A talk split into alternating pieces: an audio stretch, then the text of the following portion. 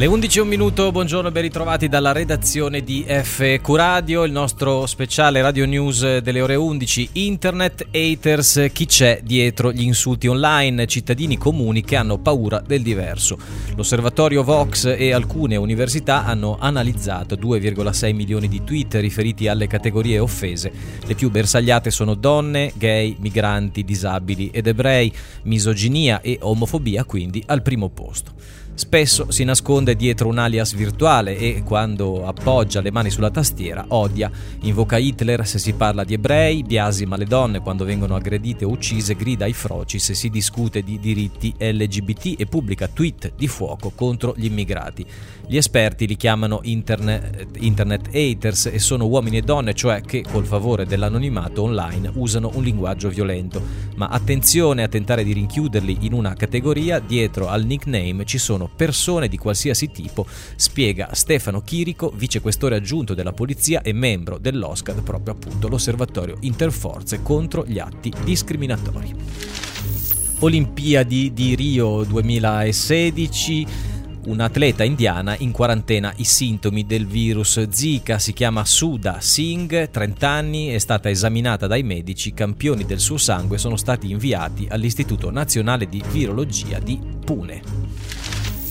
L'Unione Europea ha ventottene Renzi, Merkel e Hollande, Germania, abbiamo cambiato posizione, ora più cooperazione europea.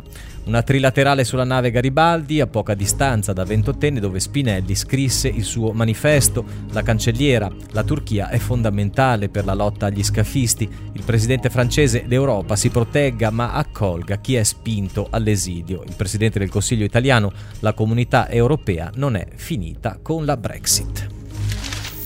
Puglia l'allarme dei vigili del fuoco, carenze in organico, mezzi, logori e vecchi e nel nucleo cinofoli è il personale a comprare i cani.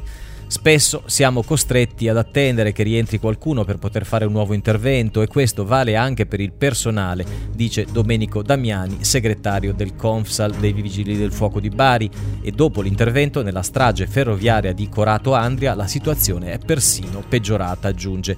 Intanto il direttore regionale, situazioni uguali in tutta Italia. Piste ciclabili, il piano di Del Rio per costruire 1500 km di percorsi. Adesso qualcosa cambia, il master plan e la legge di stabilità. Il ministro delle infrastrutture Graziano Del Rio ha annunciato la realizzazione di un master plan della viabilità per le biciclette per sfruttare i 91 milioni di euro stanziati dall'ultima legge di stabilità. Serviranno quindi a realizzare i 1500 km di nuove piste ciclabili e ora anche le regioni hanno cominciato a finanziare i percorsi. L'immigrazione spiegata ai bambini, il viaggio di Amal, il libro di storie vere, strumento utile per gli educatori, la storia, scritta da Marco Rizzo e illustrata da Lelio Bonaccorso, racconta ai più piccoli il fenomeno delle ondate migratorie e degli sbarchi attraverso lo sguardo di quattro animali finiti con i loro padroni su una delle tante navi della speranza che spesso occupano i titoli dei nostri telegiornali. Ha tutti i contorni di una favola, ma di inventato ha ben poco. Nasce infatti dall'esperienza diretta dei due autori. Renzi, il libro delle promesse, rimangiate da Letta a Berlusconi, dalle larghe intese alla RAI. Dall'ormai noto Enrico Stai Sereno al Se perdo non mi vedete più. Antologia delle giravolte del Premier, l'analisi sul fatto quotidiano online di Diego Pretini. Francia, l'ex presidente Sarkozy vuole tornare all'Eliseo Miricandido nel 2017. Ho deciso di essere candidato per le elezioni presidenziali del 2017. La Francia esige che le si dia tutto. Ho sentito di avere le forze per combattere questa battaglia in un momento così tormentato della nostra storia. Con questa frase, nella quarta di copertina del suo libro Tout pour la France, atteso in libreria per eh, mercoledì, l'ex presidente Nicolas Sarkozy annuncia ufficialmente la sua discesa in campo per le primarie con cui il centro-destra francese sceglierà il suo pretendente all'Eliseo l'anno prossimo appunto nelle elezioni presidenziali del 2017.